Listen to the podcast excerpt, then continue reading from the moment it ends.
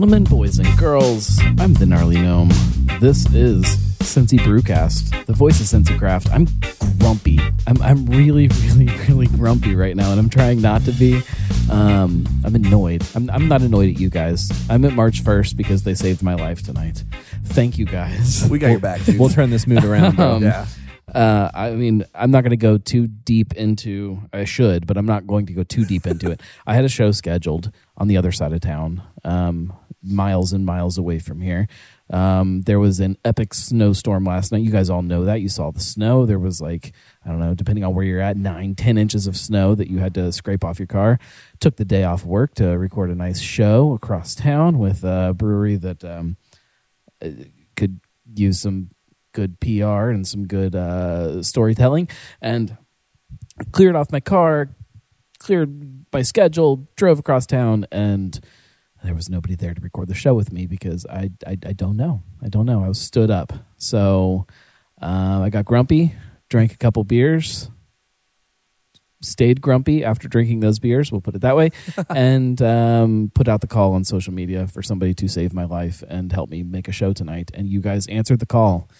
Um, We are so happy, happy to be here, happy I- to rescue you. I, I am eternally grateful always to you guys coming through when I need you to uh, to help me, and um, I'm always happy to sit here and have a drink because you guys have some really great stuff.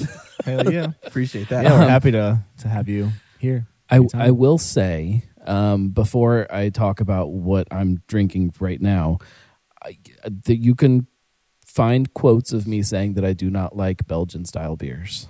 Um, you didn't know that when you selected this. No, me. I did. Um, but Yeah, I did.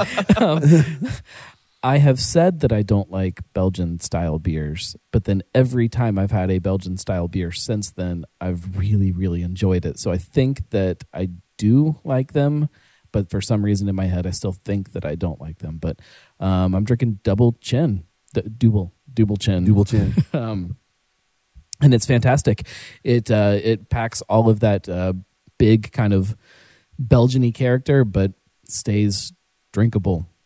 Yeah. which I guess kind of is uh is that your uh, um, your thing? Our drinkable.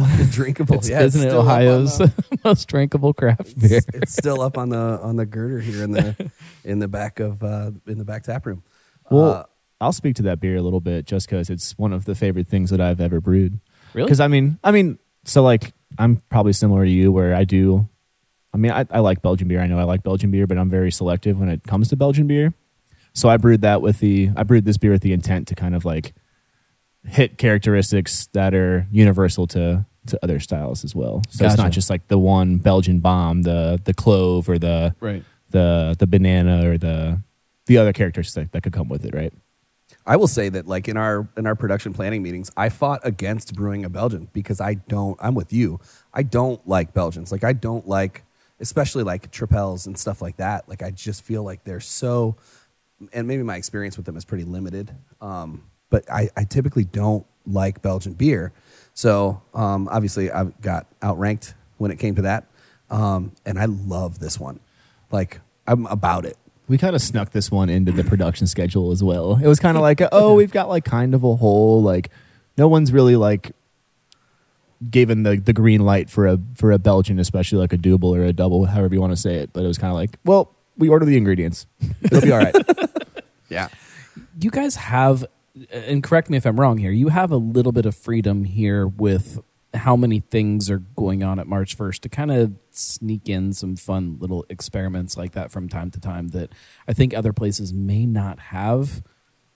I think we're we're blessed to have um, obviously the fig leaf production facility that frees this area up to brew some wild stuff like this was um, uh, one of those things. And and uh, especially with the, all the different lines right? So we we order so many ingredients for like um, you know the honey whiskey that just came out we have all this honey so I started making you know bees knees cocktails behind the bar with it and and and those types of things that allow us to do um, small test batches of things um, in all of our lines since we're not just making beer. So we'll order ingredients for a whiskey and then somehow fold those into a beer Right. or a seltzer or you know We'll get ex- we experience with those ingredients Yeah. as well too, where it's like uh, we'll open those channels and those relationships with suppliers and we'll have maybe a, l- an extra gallon or two behind the bar or like after production, and then it allows, like you said, us to kind of get a little bit creative without as much risk involved.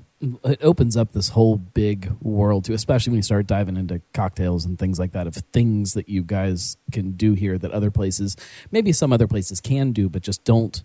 They don't think about. I don't know. Sure. Like you guys, it seems like are always thinking about all of these different pieces and how they relate to each other. I feel like and I, I could be wrong, and I may get an email about being wrong, but I feel like a lot of the places that are brewery distilleries or brewery cideries or whatever it is, I- feel like they keep everything really separate, and they're like these different machines operating kind of close to each other. But you guys, it it, it overlaps a lot, and even the different locations, the Fig Leaf versus March First, and soon to be Woodburn, and um, the way all of those kind of overlap each other and become part of the same thing but still have their own personality i think is, is really really interesting and something that we we're not seeing yet in cincinnati besides here We've tried to make that a habit, even like going through and, and aging like the imperial stout in our own bourbon barrels, right? Right. Like that's not, not a lot of people can do can do that. So for us to have that flexibility, even from that like simple of an example of using our own barrels to age our beer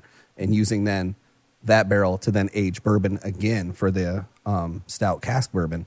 Um, I mean, yeah, for sure. Like all of those pieces have to coincide for us to be to deliver the experience that we do in the tap rooms. how do you keep control over all of that in, in like a uh, maybe a logistical way of of understanding everything that's going on and how it can relate to each other and kind of keeping it from you know not going off the rails and tearing itself apart Spreadsheets and a lot of conversation.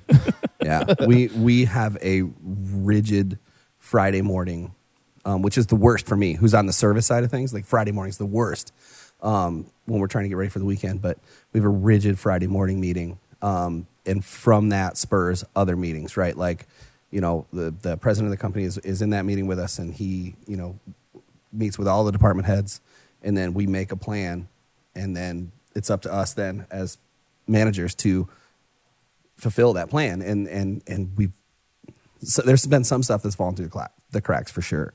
Um, but we've been we're we got a good team. I think that's that's the testament to it is, is between the two of us um, josh beth you i mean you know all these guys like we have talent at every level um, that you have that is- talent at every level plus josh. Plus josh. Yeah. Sure, yeah. He's like the hype man.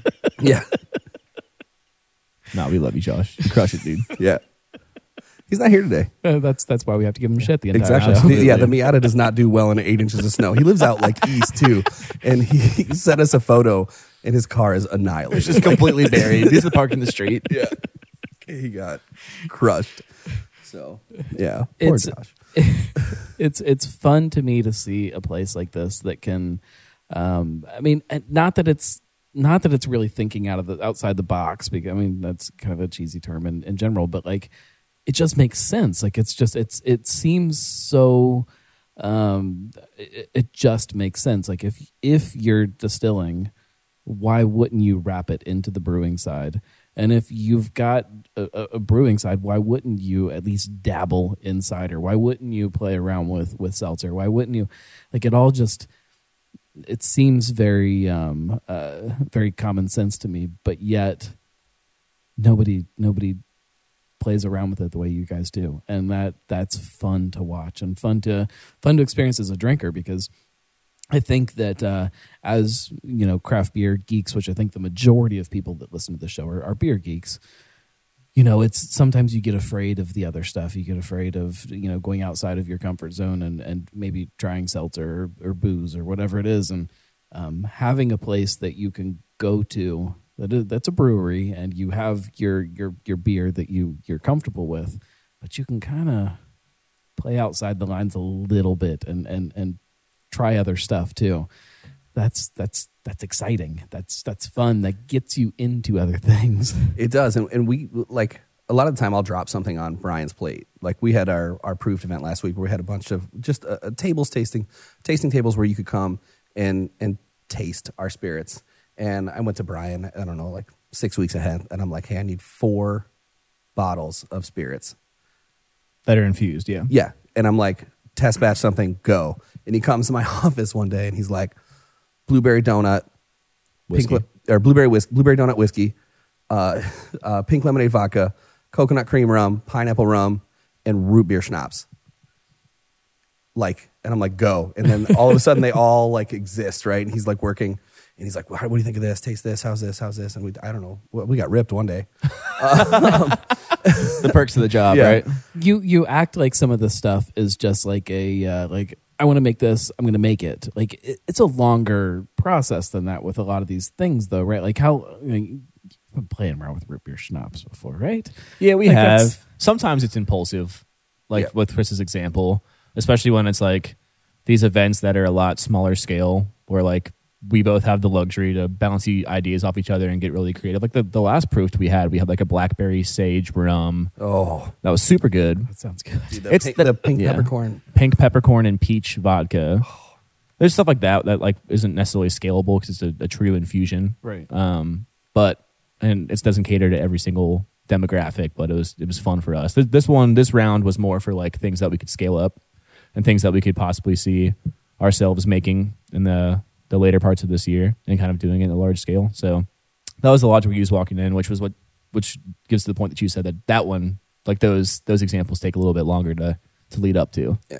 What percentage of the things that you guys play around with are just those kind of spur of the moment?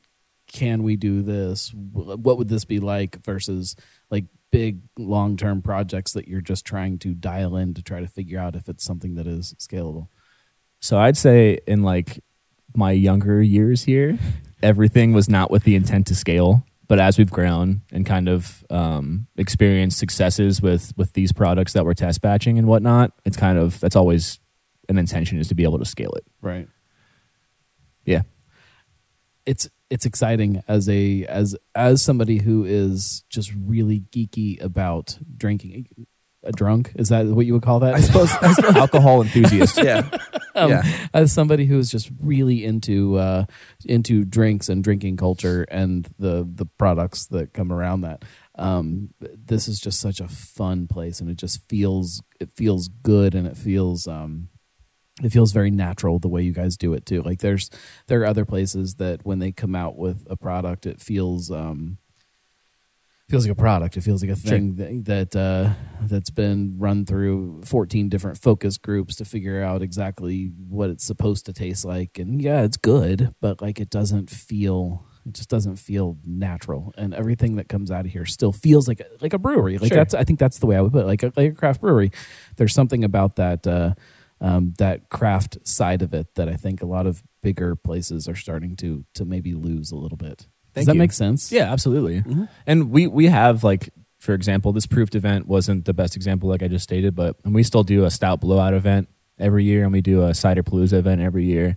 And there's definitely examples in those lineups that aren't meant to be scaled up. Right. Like we did one of our more notorious ones is an everything bagel stout, which tasted like an everything bagel. I mean, it's not something I want to drink a growler of or maybe even a pint of, but But again, that's the other side of craft beer, like that sure. fun side of just you you go into a place to try things that you've never had before. That eh, maybe because it's it's weird or because it maybe Sure. you don't want to drink a ton of it. Uh, what was um the, what's it the one Fibonacci? They did a uh, a garlic something or other for uh, Urban when they first started doing Bewilder Fest. That it was supposed never to be had that. weird beers. Yeah. That sounds And awesome. There was um like a garlic beer. Somebody Oh. did some kind of like cheese something or like there was just really off the wall stuff that was that was horrible. Yeah. But like so horrible that it was so fun to try. It is what they said it was, right? Like they nailed for what yeah. they were shooting for. Yeah. And I, I think Urban on the beer side is, is notorious for doing some stuff like that too. That just just because they can, they do it. And it's like, I mean, it's fun. a good example for them. I, I I don't know if they plan on pickle being this big thing that it is now. but, No, like, they definitely didn't. yeah, it's a pickle gose. It tastes Yeah. like pickle juice, and it's amazing, right? Like, I- I'm telling you, the beer can chicken with pickle. Ooh, I've never had that. I haven't done it yet either, but it's on the list for the summer. Oh, is to man. get a can of pickle and do beer can chicken over it. It's And, genius. and you let gotta, it ride. You got to get your pickle now, Yeah. because they're not releasing it again in the summer. Yeah. for everything I understand. the Christmas pickle, yeah. the leftover. Yeah, I need. but there is still some at Jungle Jim. I saw it. out. Yep. Um, we need to get some. yeah, I don't know about pickle and chicken though. We brine our chicken wings at home in pickle juice, Okay. and I will put them against anybody. They're so good.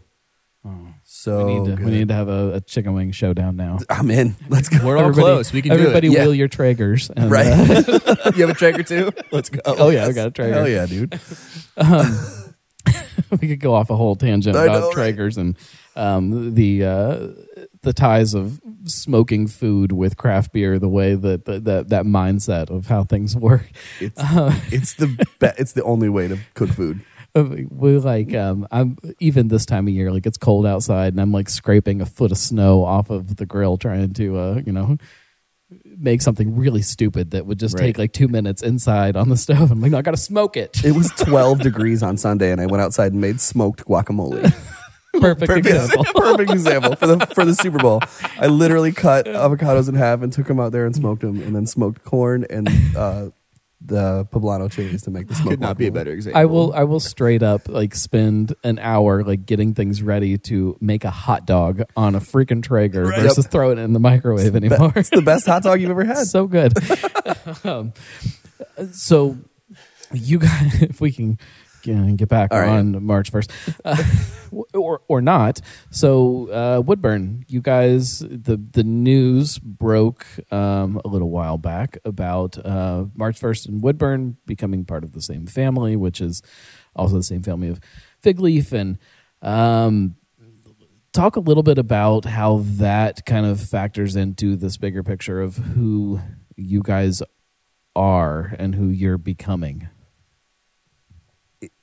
It, it's weird as we sit here in this room when I started here three years ago, and this was the whole company, right?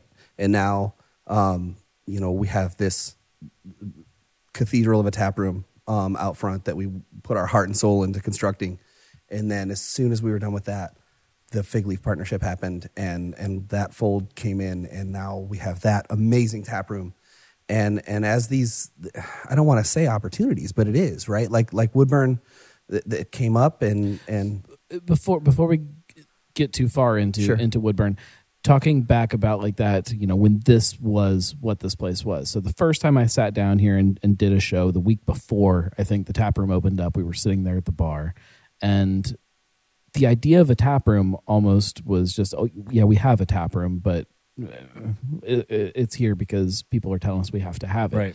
It wasn't really part of what this was all about. Very quickly that changed. Yep. And then it kept changing and it kept changing. And it's just been this huge snowball of uh of, of change for what March first is. we've very quickly I mean, when March first opened, I wasn't here. I came in kind of at the planning stages for the other tap room, and but I think uh, to to speak to that like mindset, like the whole brewing business in Cincinnati changed right about then. As as March first, I think was like the thirty second brewery or 30, I'd have to like look at a you- list I'm and do sure, kinds I'm of sure math you have a, stuff. a list, but I think it was right right around the mid 30s. Um, and you know, we sit here now with, with 70 60, yeah. 66, I think, Something- depending on how you count it. something crazy like that in the metro area, and we realized very very quickly that distribution wasn't going to float the boat. Um, so we needed to make a destination um, and and create um, an environment where people would come in and drink our beer here because the shelves even now are I mean they're crazy competitive, and then you've got other people coming in from out of town, right? Like you know Columbus, all of a sudden Columbus Brewing is here, and they're just throwing bangers on the shelves, like Yeah. you know it's it's it's so hard to stand out on the shelves um, coming into this as as uh, as a new brewery. So we realized very quickly, obviously, the tap rooms were the play for us for long term success. So to build a tap room that was comfortable that people would want to come to. it's it's also it's crazy that you can have the best beer in the world and the best beer in the world is on a shelf somewhere sitting on a shelf somewhere Yep. you know and that you know you can you can go around here and beers that people used to to flock to be it zombie dust or you Right. know kbs or w- whatever it is sits on a shelf now Hopslam sits on a shelf goes to close out because people aren't buying it like the there's so much happening on shelves and in stores that um that that world is is different now like it's not always just about what it's not about the liquid in a in a in a package anymore it's about this other bigger thing of what of why people go to craft breweries or why people drink craft beer uh, in a world where In a world. in a world, um, you know, you you talk about craft beer changing or Cincinnati craft beer changing. Th- That's not even factoring a pandemic world into that. Right. I think now now we've entered into this other phase of existence where, um, you know, maybe people are just going to Kroger, buying their groceries, grabbing a six pack of beer, and then going home. And they're if they're getting their craft beer, they're getting it other ways, or they're just stopping at one tap room and picking up beer to go. And like it's just it's it's a strange world now, and um, having having multiple tap rooms that are in different parts of town that have different personalities. Um, how does that factor into today's world of craft beer? It's a very big question. it's like the I'm just trying to the profoundness of it is is I don't even know the answer to that question. Having the having the multiple tap rooms, um, really, we don't want to see a neighborhood lose its brewery, right? So if if for whatever reason, like if we were to to go out, right? If March first was done, I would hope that like the people that are that love to come here would be able to come here with whoever else owned this before and ha- not have you know a, a, a furniture store or something like that moved in here. Old, old Firehouse is one of the places that has closed. That nothing has moved in there. Maybe because he still wants to open it back up. What- Whatever. Sure. It's one of those places mm-hmm. that I think that craft brewery did so much for the area that it was that somebody hasn't slid into that it just I, I look at it and I'm like that breaks my heart to see that what that brewery meant for that that neighborhood or even that, that town, town. in their case Yeah. and the fact that it is just sitting there idle just it's heartbreaking It to is, see and it is, and, and when you when you think about like we were talking about how we knew the distribution wasn't the play, they were everywhere. Yeah. like they were distroing everywhere, and it didn't sustain them. Um, but yeah, that's a perfect example of, of like I just I we as as these um, you know breweries they phase out and they don't work out. We have an amazing team. We have an amazing back office staff. We have um, you know awesome leadership, and as we can um, you know help sustain craft brewing in that you know in in Walnut Hills, and not that Holy Cow is esoteric, just a monster is in the beer from the jump when we went down there for But industry. their industry so soft good. opening, yeah. I mean, it's really hard. We all know this as um, individuals that have been in the industry for a while. That opening up the doors and having every single beer be fundamentally solid and still like make you want like to think about, right? Like it's Right. not just only fundamentally solid. It's just it's a delicious and well balanced beer. Like that shit blew me out of the like it blew my mind. They were right? Like they we were so good. we had a great time there. Yeah. They were super, super nice to us as well. And I mean, the tap room was great. The experience was great. The service was great. And the beer was even better. Yeah. So like to, to have Walnut Hills like have like lose Woodburn like would be sad. So we have we have the the desire to do it. We have the um, ability to do it. We have the team to do it.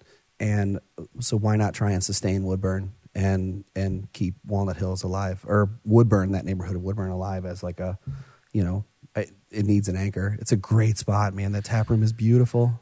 uh, you know, and maybe we're going to kind of uh, inside baseball with Yeah. this, but um, I, I will get people that are angry for me not asking some of the questions about Woodburn since Send we're it, talking go. about it. Um, the the idea of keeping the name and keeping the brand of Woodburn alive. How much of a discussion was that? How easy of a decision was it to keep it and and keep it kind of? it- It's gotten a refresh and it's a little bit different. It still kind of fits in with um, everything else you guys are doing, but um, still, it's still Woodburn. You know, For sure. how how much of a discussion was that? I mean, discussion wise, there is definitely more than one discussion that had different conclusions to it. Um, it was definitely a process that we took by steps and figured out the pros and cons like you would in any critical thinking situation. Um, I think the biggest, um, I guess, logic that we used to to keep the name was that I mean, it's on Woodburn Ave, it's in a beautiful neighborhood, and we wanted to keep the people that were there for when Woodburn was in the best of of light. We wanted those people to be back, right? Like we wanted Right. to keep that experience going. I mean, at least I can speak to my, about myself selfishly. When I went there when it first opened, when Chris Mitchell was still there, I mean, I had some of the best beer in the city, and I loved every second of it, and I want to see it come back in some sort of fashion, and that was part of the logic we used moving into that decision. Yeah, I think too. it- it- Woodburn, Woodburn Brewing, all of the industry stigma and stuff like that. A lot of people, a lot of really good people, worked really hard to make Woodburn what it was at its height, and I don't think it would be fair to have it diminished or eliminated because of one person. That would that's that's the part that I think, and you guys don't have to come out and say it is one person that destroyed that business and what it was to not just the community, but to this this this craft beer world around it. Like it was, it was on course to do some incredible stuff.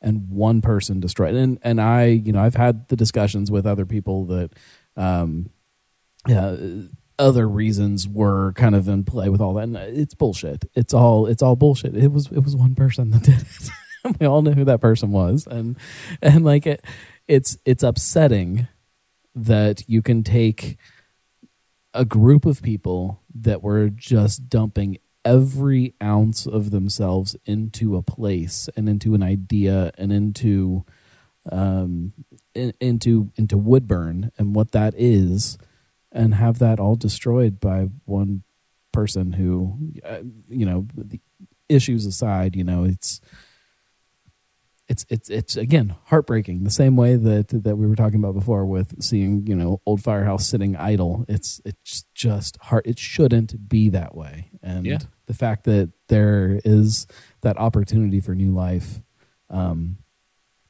makes me feel good. And having the the logo be a phoenix How like how? it's meant to happen. Right? Like how can how can you not give that a second chance? Right.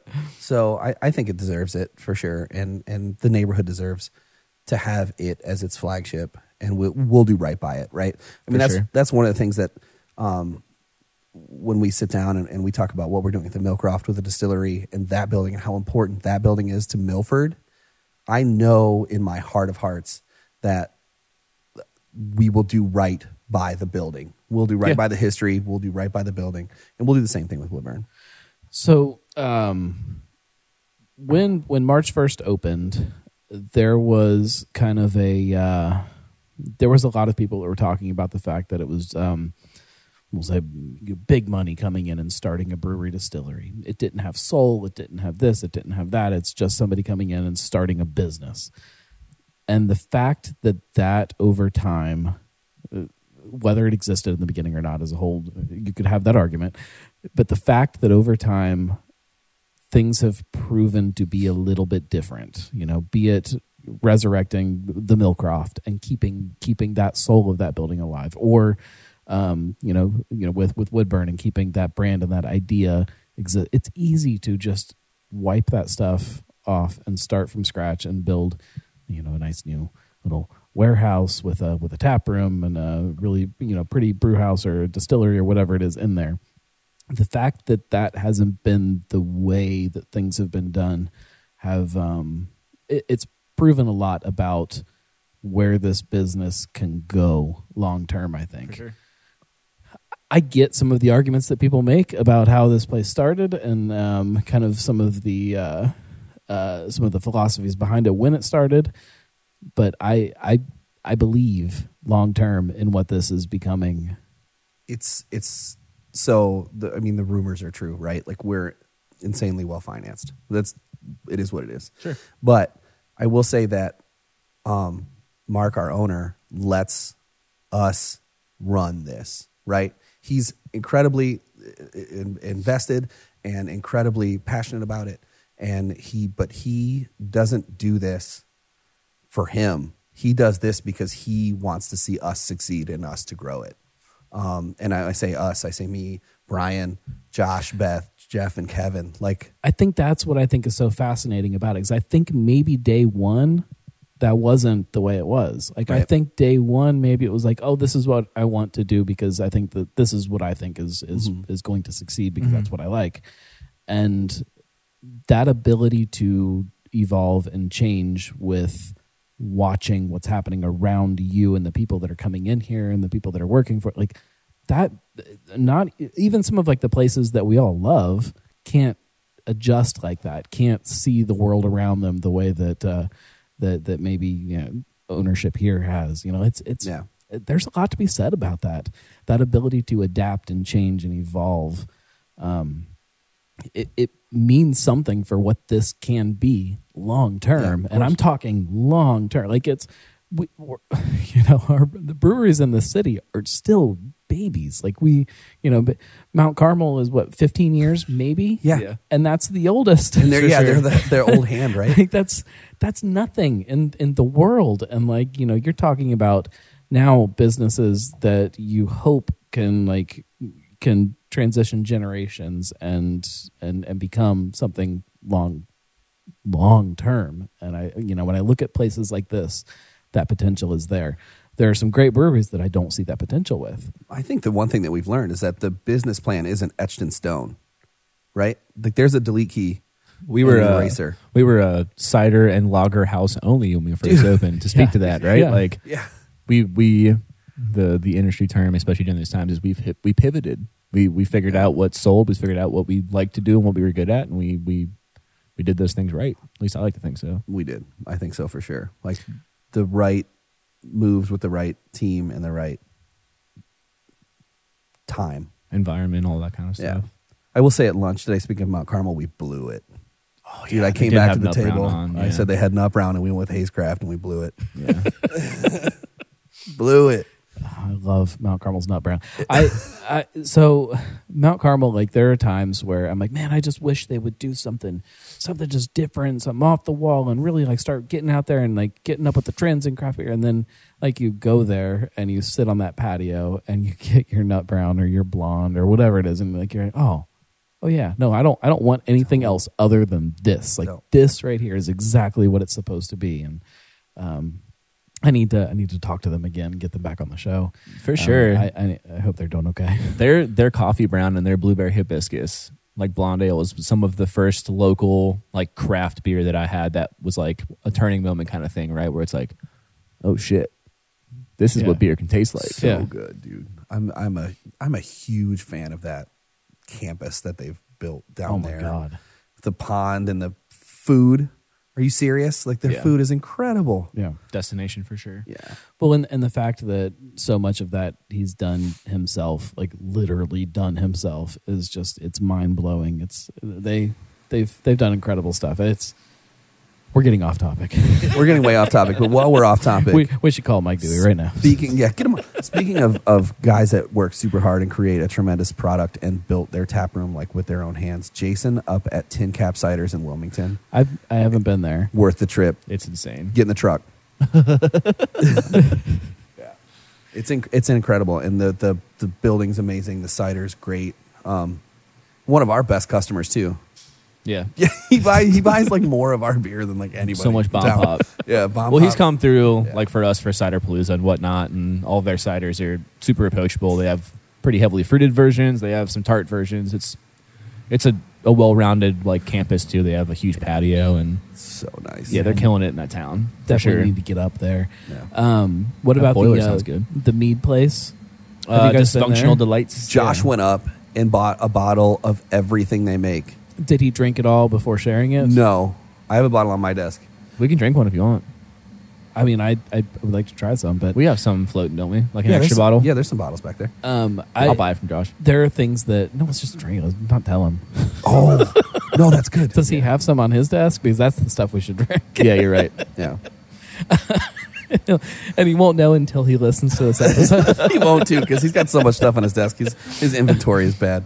Um. I I know so little about meat. I think that's probably what gets me excited about some of these things, be it you know cider or mead. Like I, there are things that I don't have the knowledge or the experience with that just like there's this thing in my head that like it, it clicks into this other gear that gets me really pumped about it when I'm trying things. I'm like, oh, this is good. Like, what is this? Yeah, you find out why they're good yeah, too. like- it releases what is- the inner nerd. What is happening here that that is this is so different than other things that I'm that I've been drinking, and that that's again, kind of kicking into that idea of a place like this where you you walk in and the the board is full of things that maybe you don't you're not familiar with. And Well, like, yeah.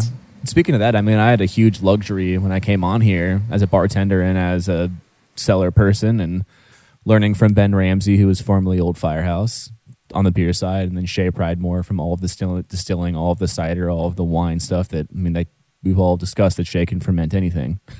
Lettuce wine, he can Yeah. probably ferment farts, like we've talked about. But no, I mean that that was a, a, a luxury for me moving into this to this place was having two well-rounded yeah. mentors in a sense that I mean set us up to to move forward as well. I mean, on every kind of realm that we have. where does it go? Like, where does all of this go? Like, where do you see? And I, I don't know how to. I don't even know how to classify. It's not. It's not a craft brewery. It's not a craft distillery. It's a. It's a thing. Like, where do you see all of this going in the future? We're on a ride, right? Like that's that's a. It's it really is. Like an it's a, understatement. yeah, it's a ride. So for us, I mean, the the plan is to continue to um, to focus on the spirit side. Not that we obviously don't make beer and and stuff like that, but the spirit side, I think, is where we can see ourselves really kind of separating ourselves from the pack and becoming a, a player because um, there's just so there's so much that you can do and there's so much that's not being done. that's that's the big thing. There's so much that's not being done Right. for lots of reasons. Yeah. So that's kind of our our, our focus as as we grow. Now, obviously, we we we would love to add, you know, to to all of our facilities, right? We we've got plans to remodel this space back here and make it a little match the front a little bit more. Right. Um, you know, we've got plans to, um, you know, do Woodburn, but we try and, and tackle things kind of one at a time, and, and but then things pop up in the middle. Um, but I mean, our focus this year is to get Woodburn and to get Millcroft open. So that's that's like I'm so You guys have a lot of irons in the fire yeah, right I'm, now. We really do. so uh, tunnel vision on like those two openings because those are really really big projects that are going to be happening. So Well, in uh, Millcroft, you guys are being right now held back by just getting the construction done. Uh, Woodburn, you guys are being held back right now by a little bit of construction, but mostly some license stuff, trying to get all that to go through. Um, uh, but looking, you know, bigger to like industry wide kind of stuff, like where does this go? Do people still go to craft breweries the same way that they were before for the same reasons? Where does where does this idea of saddling up to the bar? Where does that? I, I point to the bar that doesn't exist right here anymore. You're saddling up to the up bar there right there. That's a good question. I mean, I still think that breweries are going to be they're going to have their space and and their fit how they used to in some senses. But I think we're going to see a lot of different versions of breweries. You're seeing ones that are food focused, ones that are more like serve yourself focused, something like Blue Ash. I think there's just different versions of of breweries that we might see that we probably haven't even thought of at all. It's hard. Like it's hard to uh, like, do breweries start replacing uh, the other places that we go to hang out? Like, is that what we're what we're kind of seeing? Like, is it like if you go to like a neighborhood bar, should that be a tiny little brewery? Like, should those guys be making beer? Or you know, if you go to a mom and pop restaurant, should that be a mom and pop brew pub? Like, is Sh- that where it's going? Should they? Uh, Probably. Will they? Who knows? I I think you're going to see. I don't think that they'll they'll replace the your neighborhood bar, right? Like I think of of like Village Tavern in West Chester is like our neighborhood bar, That's or shit. yeah, or or those things. But I do think you're going to start to see breweries really impact large chains. I think that you'll see people coming here maybe in lieu of going to Buffalo Wild Wings, or you'll see people coming going to, um, you know, I'm sure, like uh, in, in West Chester, for example, like going to Grainworks maybe instead of going to the chains that are at VOA. Sure. But that that whole idea, like, it, it's fascinating to me because, like, if you're Buffalo Wild Wings and you see that happening, how quickly can you jump on that and be like, "Fuck this, we're we're starting a brewery. We're, we're BJ's Buffalo, now, right? Buffalo Wild Brewery." I don't think those major chains, like even if But Buffalo, they can. They, They- that's that's Wow. the whole that's the crazy part to me is that they can I think in they a heartbeat. can, but in Cincinnati, would you be pumped to go to a Buffalo Wild Wings brewery? I would definitely try it. I would definitely try it, Once, right? I Yeah. would, re- um, but what if it's great? How many times have you been to what BJ's? it is great.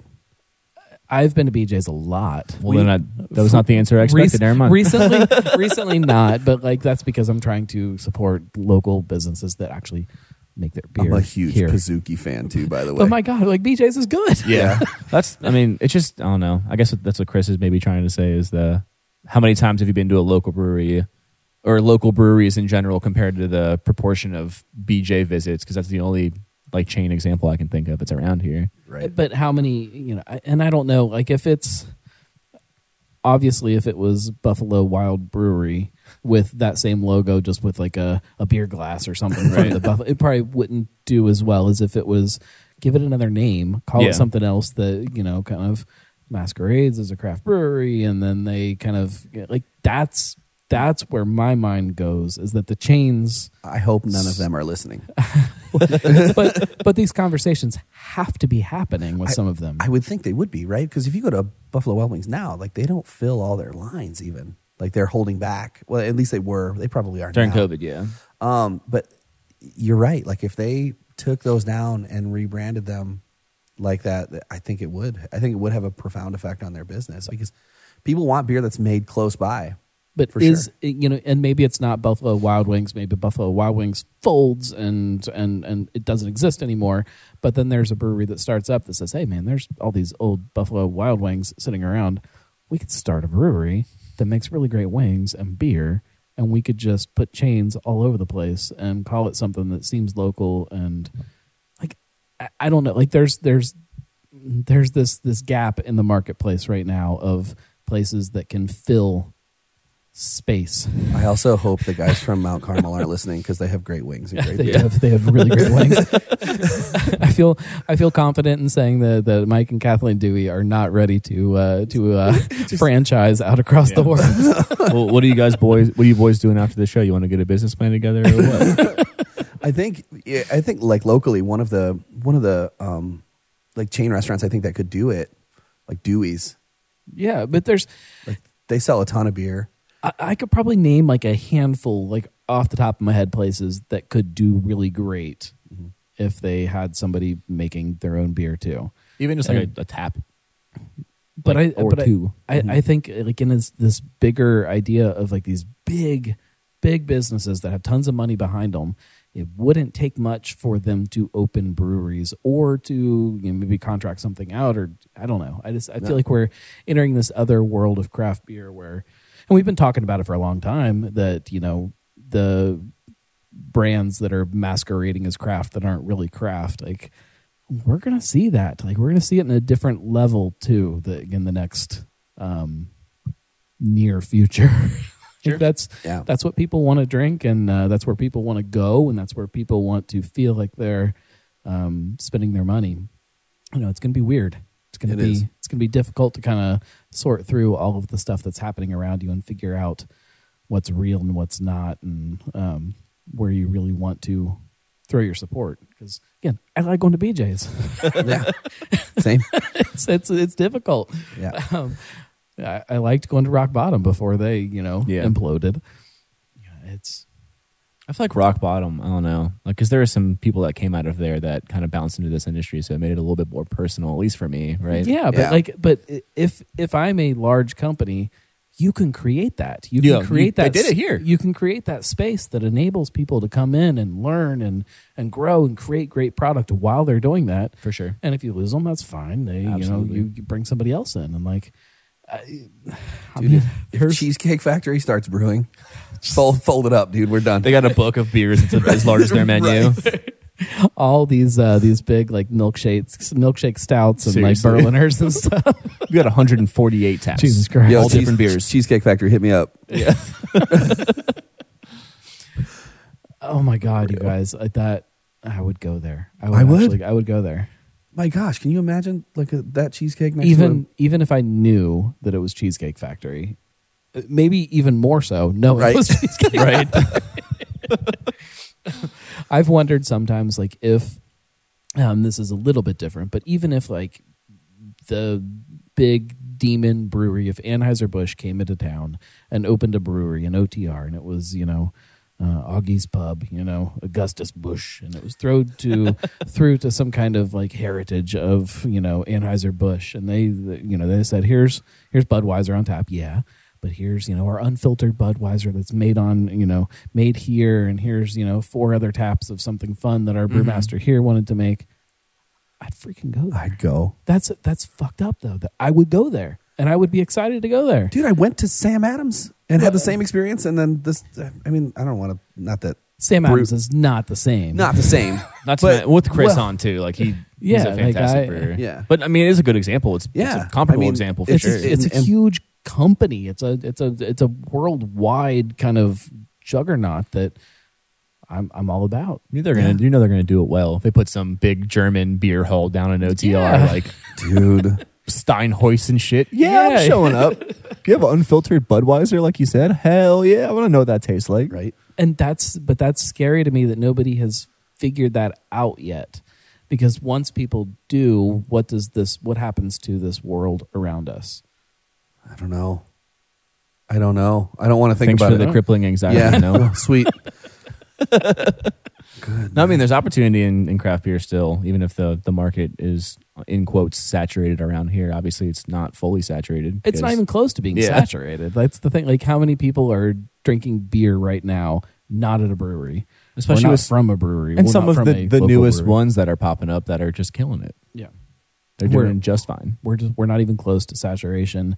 Every time I sit down at a bar and they didn't make their beer, I, there was a missed opportunity, and that's coming from somebody who is super geeky about breweries and about this whole world. Like I drink a lot of beer that's not from you know the brewery that made it. Right. For sure. You know, if that makes sense. What gets you guys excited right now about um, about craft beer? Oh man, we've been drinking so Is much it- craft beer lately because of shift beers. That like, Is it? And what- we should talk about shift beers in a little bit, even though Okay. it's not affiliated with March First in any way, shape, or form. what gets me excited? I don't, I don't know. I mean, at least from like a production standpoint, we've been really moving towards some of the the fun flavor combinations you can make, whether it be fruited beers or mostly like flavored spirits. Because with the the whole screwball blow up that happened pre and during COVID, it's kind of opened up another market for us. That like for for example, Chris mentioned a blueberry dental whiskey that will definitely be hitting the shelves at some point this year, and it fucking is delicious. but uh, so good. it's just I don't know. At least for myself, from a production standpoint, um, I've always been a huge food nerd. I've got somewhat of a culinary background. I almost went to culinary school before I came into this industry, and like just flavor profiles and stuff I can do on the spirit side now when it's acceptable is definitely what I'm getting excited about. you know, I, I get excited about how much, and, and I think part of like uh, uh, COVID is partially responsible for this, and it's it's become a strain on our business because of it too. But how much breweries are packaging now, and how easily I'm able to get like new stuff, fresh beer all the time, right? like great point. stuff I've never Right. never would have guessed is in a can somewhere. I'm like, holy cow, they bottled this, so or can this, and and I can get it without having to go. And I lo- don't get me wrong, I love to visit the breweries, but, I'm But there's- also in a brewery all the time. But there's also places you know you look at uh, Cartridge over in, in Maineville. It's not a huge tap room. Uh, it gets a little busy when people are there showing up for dinner. Like it's it's hard to just go there and just grab a beer. Yeah. Except now you can get their cans. Right? like Yeah. you, can get online and get on an app and pre-order their cans and pick them up and all of a sudden have their beer.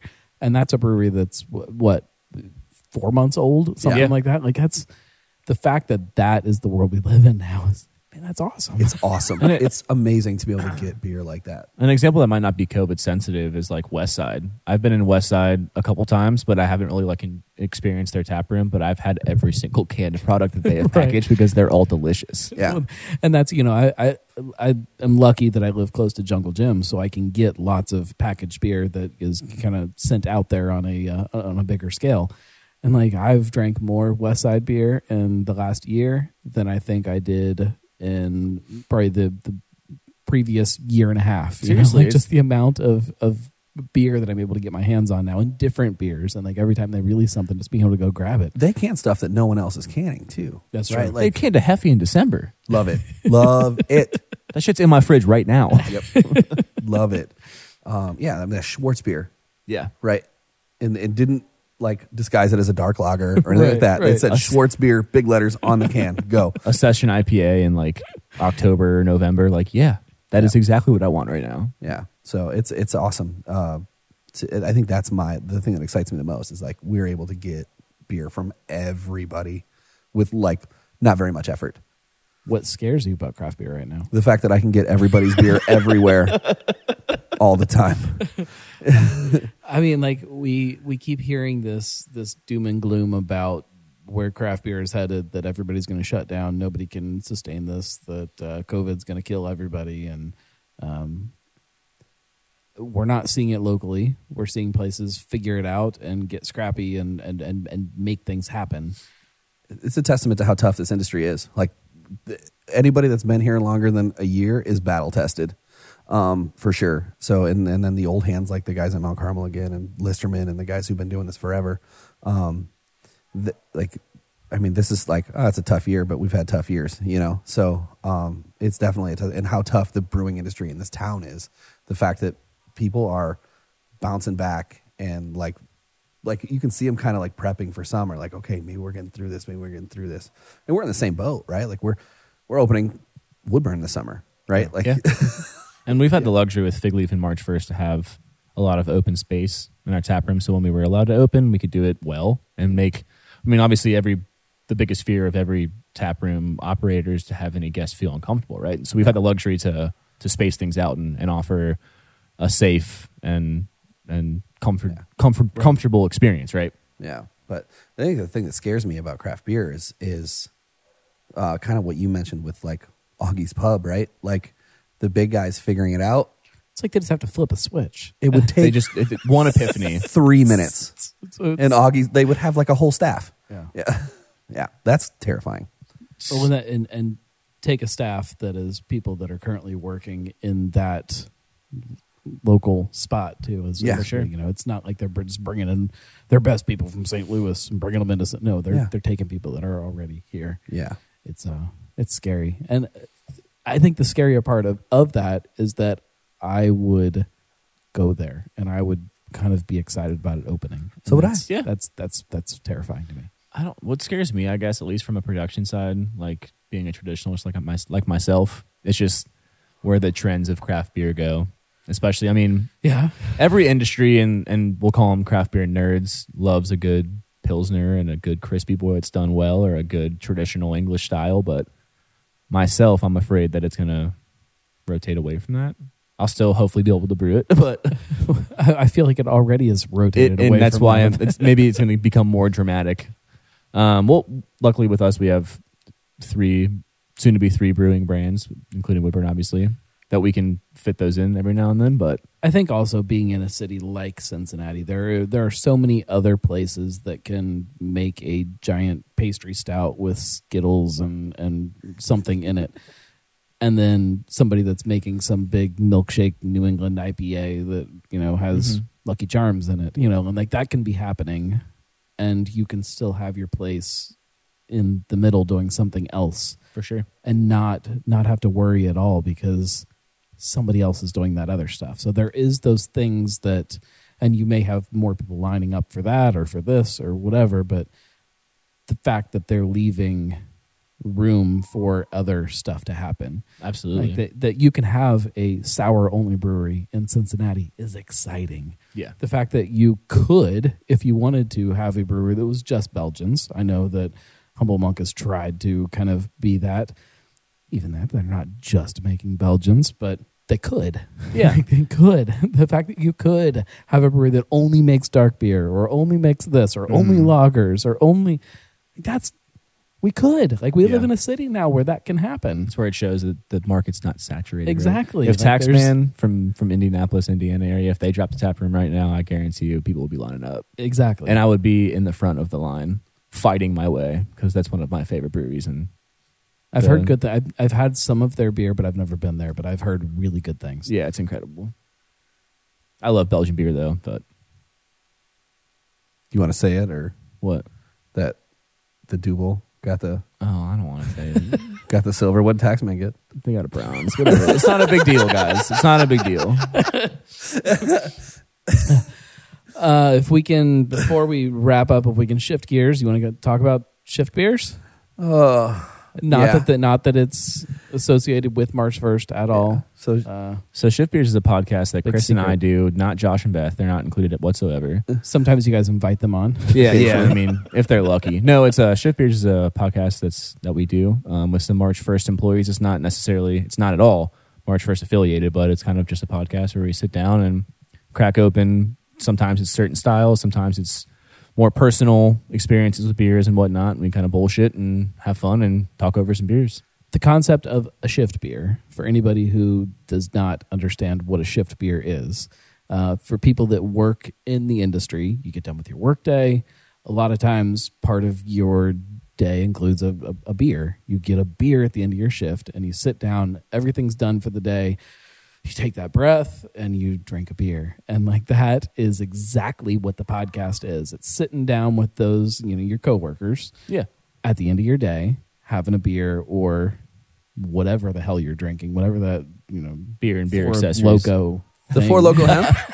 you know you're you're drinking at the end of your your work day and kind of blowing off some steam and just talking about whatever comes up like it's it is the perfect uh personification of a shift beer in a podcast If I- That, that's high praise coming from from the podcast. I love Master. I, I love the show so much. I would show up and be on the show every single week if I was allowed. You are allowed. That's awesome. I, I love it so much. That's awesome. We have a, we have a great time, and I think it's just a testament again to to how closely knit our team is. The fact that we would be willing to spend an extra like two hours a week together because we're together all the time. Yeah. Um, so uh, you know, it's awesome. I don't I don't like dread it ever, obviously, because it's the most fun, and it is literally a way for us to blow off steam and say swear words into a microphone and burp. Yep.